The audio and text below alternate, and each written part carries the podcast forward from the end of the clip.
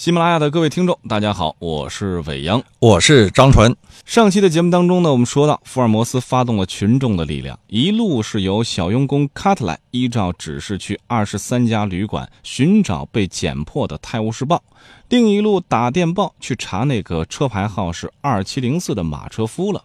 然后他两人啊，就一路小跑去美术馆消磨掉去旅馆之前这段时间。双管齐下，大家伙儿觉得福尔摩斯会有收获吗？至少在华生看来，他好像对福尔摩斯很有信心啊。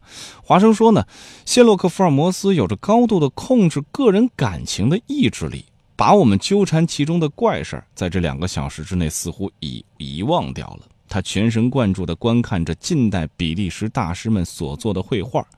从他们离开美术馆，直到走到诺桑伯兰旅馆为止，除了艺术之外，他什么也不谈。其实，华生觉得福尔摩斯对于艺术的见解是非常粗浅的。话说到这儿，我们的问题就来了哈，这个非常粗浅却大谈特谈，这是可以理解成福尔摩斯真的心情特别好，胸有成竹了，还是故作镇定整理思路呢？其实我个人是倾向于后者的哈，因为。大战将至的时候，大家可能还记得，福尔摩斯此前也会不动声色的去拉小提琴啊，只是呢曲调有一些那么奇怪，让华生啊有点不太能适应。那张老师您觉得呢？呃，我觉得啊，你说是整理思路，如果一个人整理思路，他可能会找一个没有人的地方，然后默默的在那思考，去梳理自己的啊这些诸多的想法。嗯，这个地方很显然，他不是整理思路，而是什么呢？而是故作镇静。嗯，因为刚才你也提到了，就是大战将至，我们每个人对未知的东西都是恐惧的。是，福尔摩斯是人，他也恐惧。那么每个人应对的恐惧啊，他是不一样的。作为福尔摩斯来讲的话，他除了自己内心的忐忑以外，他还要做出一个什么呢？做出一个不让华生知道。啊，看出他内心的这种破绽，因为他在华生的眼睛里面，应当是一个偶像，是一种欧赫梅尔现象。所以呢，在我看起来，更多的是，其实呢，就是我们面对陌生的人、陌生的环境和不知结果的未来的时候，我们都会故作镇定，让自己看的没有那么害怕这件事情。比如举一个简单的例子，哎，伟阳，如果我们俩走出这个大门以后，突然看见迎面走过来一个绝代的佳人。那么这种情况之下，你会看内心忐忑的人，老觉得自己有道德冲突。我看美女，我这么大年龄，我看美女不大合适。嗯，要伟阳看看就算了。那张老师，您这内心戏太过于丰富了一点，我觉得。也就是说，你眼睛一大，太漂亮了，心中怦然心动。接下来我在你的跟前，我就要做出一副无所谓的样子，因为我内心突然之间是有所动了。那像这种状态之下，如果真的迎面朝我走过来一个美女，我会选择的是站定在那边，用三秒钟的时间认真的看一下。但是呢，也不会选择再往前去走下一步了，因为毕竟我对于这个美女的其他细节并不了解。呃，但是她的美，我需要收在眼睛里。但是从这个细节上可以看出来什么呢？就说你合理的、合法的、合规的去审视美女，从审美的角度。那有审美的愉悦，我看到怎么了？不不违反公序良俗，嗯，也不违反这个国家法度，而且我和他目光对视的时候，相互之间都是默默的一笑，那种感觉非常好。嗯，你没有道德冲突，嗯，那我如果我呢，我就觉得，哎呀，我年龄比比这个女孩要大得多，我还这样眼巴巴的看着那个美女，我会觉得为人师表不应当这样，我至少装，我也要在武阳跟前装的像那么回事儿。这个张老师，我觉得您真的想太多了哈。如果走过来的确实是一个成年的女子，我觉得作为任何一个年龄段的人都可以非常优雅的去审视一下对方。对别人的美呢，其实行一个注目礼是完全合适的。对，有句话叫“女为悦己者容”，对不对？对，女性可能也很享受大家对于她这份美貌的欣赏。那另外还有一点，我觉得如果真的有一个女孩走过来。哎，确实很好看，我也得看看她是不是会花点时间看看我呀。其实这个中间呢，就有一个什么呢？有一个审美的资格的问题。这就是为什么说我会有道德冲突。嗯，那你比如说，就作为一个美女来说，如果是一个帅哥去看他，他觉得自己很优雅，自己值得你来关注，你来欣赏，价值对等。对对对的。那你说，如果是啊，这个呃一个中年油腻男。啊，而且眼巴巴的这样看他，他会觉得很浑身的不自在。嗯那回过头来讲的话，我要看跳广场舞的大妈，我怎么看，我怎么不会 把自己的眼睛转向其他的地方，对不对？这里头可能还是存在一点，就是对于自己价值认定啊，我觉得这个很重要。啊，张张老师有点小自卑了。到了这个年纪，对于自己的价值认定稍微偏低了一些哈。当然，我们把这个话题拉回来，其实我们想谈的是什么呢？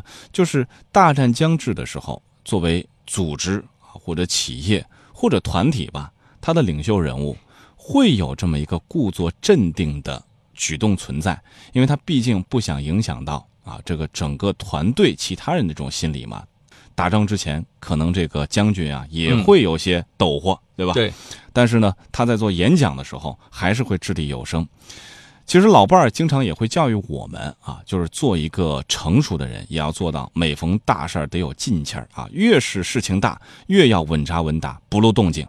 举个例子来说啊，我之前有一个朋友的父亲，他是山东某一个地区的领导啊，我就发现一点，跟他相处，他一旦遇到了那种让他特别烦恼的事情啊，政府方面的事情。嗯嗯，他的选择是什么？睡觉，一点都不干扰别人。但是这种方式会让人觉得这个人城府实在是太深了啊，同时对于自我的控制能力太强了。那么这样的这种气质，它到底是与生俱来的，还是说我们后天可以培养的？你知道是有些东西是与生俱来的，啊，有些东西是可以后天培养的。你比如说像刚才你提到的，你那个朋友在官场上的朋友，遇到大事的时候他就睡觉，睡觉本身是一种防御机制。嗯，也就是说，他遇到这事儿自己解决不了了，自己睡觉了。睡觉了以后，他像个孩子睡过去了，然后他就可以什么呢？他就暂时地睡得着吗忘却了。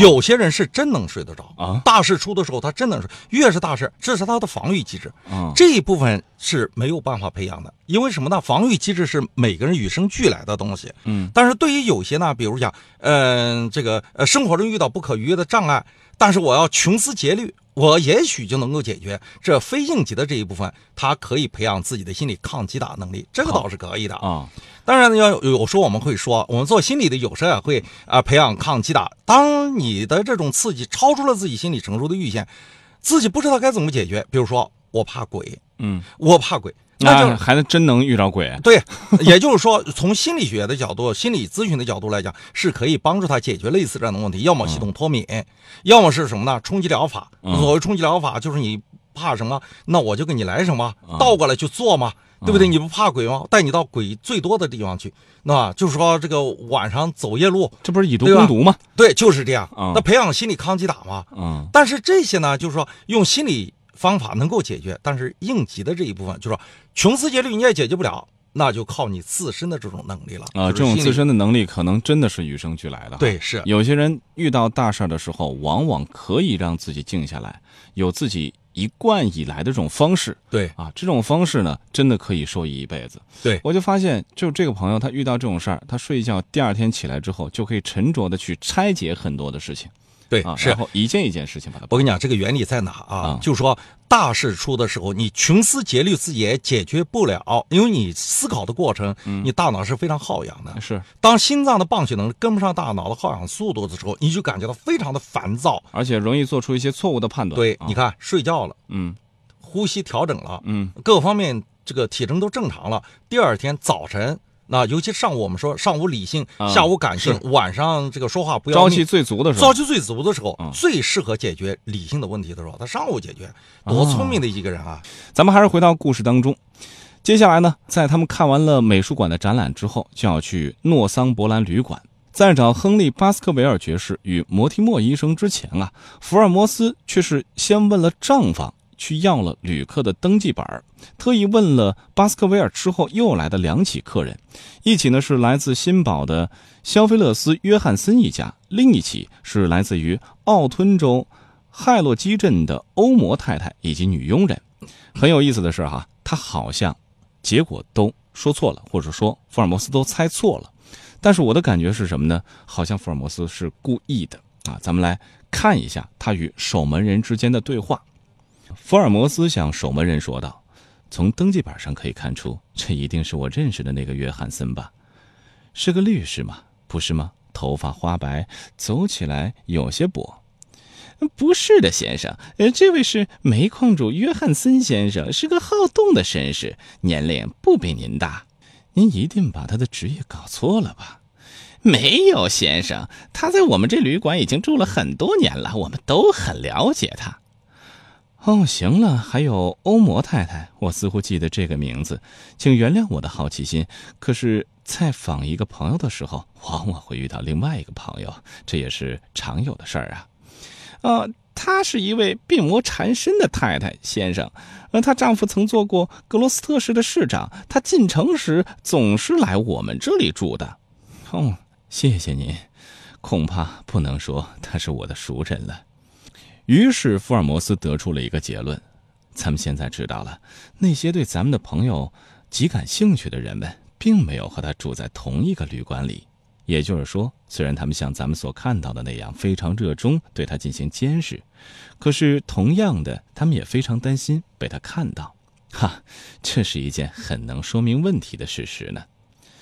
此前我们曾经在节目当中讲到过啊，在审讯犯人的时候，审讯人员呢会故意说错一些信息，引诱犯人自己说出真相来。那这种话术，张老师一般什么情况之下我们可以考虑使用？如何去掌握对方的心态，一击即中？嗯，其实，在审问中使用的一些话术，跟我们在日常生活中使使用的话术有些很相似的地方啊。嗯，那么我们说建立关系很重要。嗯，那就是两个人见，就是见面以后，总要建立关系，取得信任。嗯，但是呢，你会发现，福尔摩斯和当事人之间，他没有必要建立关系，取得信任以后，再让他掏心窝子说话，因为这样太难了，是对吧？所以在一般像类似这样的场合呢，他有几种谈话的方式，一种是开放式的谈话。对吧？也就是说，当事人越想知道为什么抓他的时候，我越不说为什么，天南海北不着边际的跟你闲聊。在审问的过程之中，是啊，之前出现过，对吧？哎，对。第二种是什么呢？封闭式的问话，也就是交代注意事项和其他告知义务以后，抓住要害，火力全开，几乎用逼问的口吻和当事人进行刀刀见血的谈话，是不是这样？啊，对还是不对？你承认还是不承认？嗯，这就属于什么呢？比较封闭式的谈话。还有一种是呢，是强制压迫式的谈话，找出你对方刻意隐瞒又隐瞒不住的事情，攻其点，波及其余，给予强烈的心理压迫。那我真的没有想到，你这么一个聪明的人，居然啊笨到了不分好坏的地步。我现在就是想帮你，我也帮不了你了。嗯，所以正常的情况之下，像这种强迫呃强制压迫性的谈话。能够起到一点作用。如果对方心里到了临界、近乎崩溃的边缘，那然后抓住一点攻击其余、波及其余，确实很有用。嗯，还有着呢，叫劝慰诱导式的谈话，就是设置一些场景。其实呢，对于这个被问话的人来说，他可能掌握很多的信息量，他完全有发言权。对啊，然后呢，但是你给到他的信息是有错误的，让他形成一种心理上的骄傲啊。对啊，愿意说的这种状态。他其实呢，这种劝慰诱导式的这种诱导，它有正向诱导和反向诱导两种谈话的方式。正向的诱导呢，无非说你现在说，争取主动；你要是不说，你想想这事儿也不是你从宽，你后面还有会有后果。我现在呢想帮你，嗯，但是你要给我帮一个理由，这是正向的诱导。对。那么还有一些呢是反向的诱导，反向诱导是什么？我明明知道什么。那我想知道什么？我不讲，叫福尔摩斯就用的是反向诱导的方式，嗯，对不对？他是反向诱导，就像什么呢？就像比如讲双规的时候，纪委同志就说了，啊，说老陈啊，四月二十六号的晚上你在哪儿？其实是随机说了一个时间节点，那你在哪儿？你是不是去干了些什么？啊，老陈马上就说，我哪知道我在哪？这么长时间，我我怎么记得？那你记不得了？来，我来告诉你。李局说：“那天你和你爱人一起去了他家，是不是啊？”嗯，其实就像他要知道的，你和李局之间是不是有这样的关系？是。那他不这样说，他是反过来去说。那反过来去说，你说他，呃，当时你手里拿着一个东西，你还记得吗？你看，当时马上说不是四月二十三号，好不好？我去李局家是五月三号，当时五一小长假，我记得非常清楚。知道了，五月三号你到李局家里去过，然后就可以干他了，对对不对？所以办法多了去了。是啊，往往福尔摩斯用的，应该说在这种环境之下是最为高明的一种方式，短平快啊，就可以把他想要的信息给确认出来。对对对啊，呃，我们在说完了这段对话之后啊，接着往下看。柯南道尔用的是移步换景的这种方式。嗯接下来他是快走到楼梯顶端的时候啊，刚好就遇上了这件事情的主要人物亨利·巴斯克维尔。巴斯克维尔是带着气迎面走过来的，脸通红啊，手里提着一只满是尘土的旧高筒皮鞋。在一只棕色高筒的新皮鞋之后，他又丢了一只旧的黑的皮鞋，嗯这事儿就奇怪了，啊！当时我们在上集的时候也讲到过，这个细节是被福尔摩斯好像故意省略掉了啊，觉得总会再回来的。对，但张老师当时有一个揣测哈，就是这个皮鞋如果被偷走了的话，是不是会拿去给巴斯克维尔那只猎狗闻一下，嗯对，是吧对呃，能够确认下一个受害者身体上的一些特征。那么问题就来了啊、如果说已经被偷了一只皮鞋了，有必要再偷走亨利的另外一只吗？难道这个狗对香港脚上瘾？其实的话，我真的没有想到说又偷了一只。我觉得，如果是只狗的话，给它闻一下，比如我们这堂这这这这一讲的就叫巴斯狗猎犬嘛，对不对？它要了解主人的这个气味，然后呢，它好跟踪或者撕咬或者等等其他的，这倒完全超出我的想象。嗯，但是呢，我们刚才又提到了前面那一只皮鞋是一只新皮鞋，是新皮鞋往往没有主人的味道或者不明显。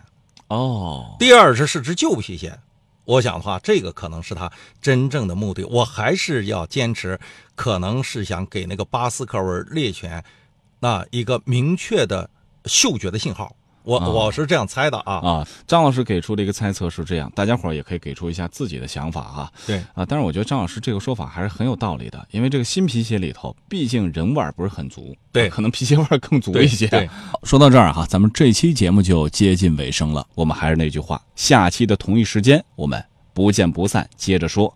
也希望各位能够积极的订阅我和张老师的《凝视生命的黑箱》福尔摩斯探案集第一季相关的故事。当然，更欢迎大家在栏目的下方给我们留言，分享您听完故事之后个人的一些奇思妙想。咱们下期同一时间再会。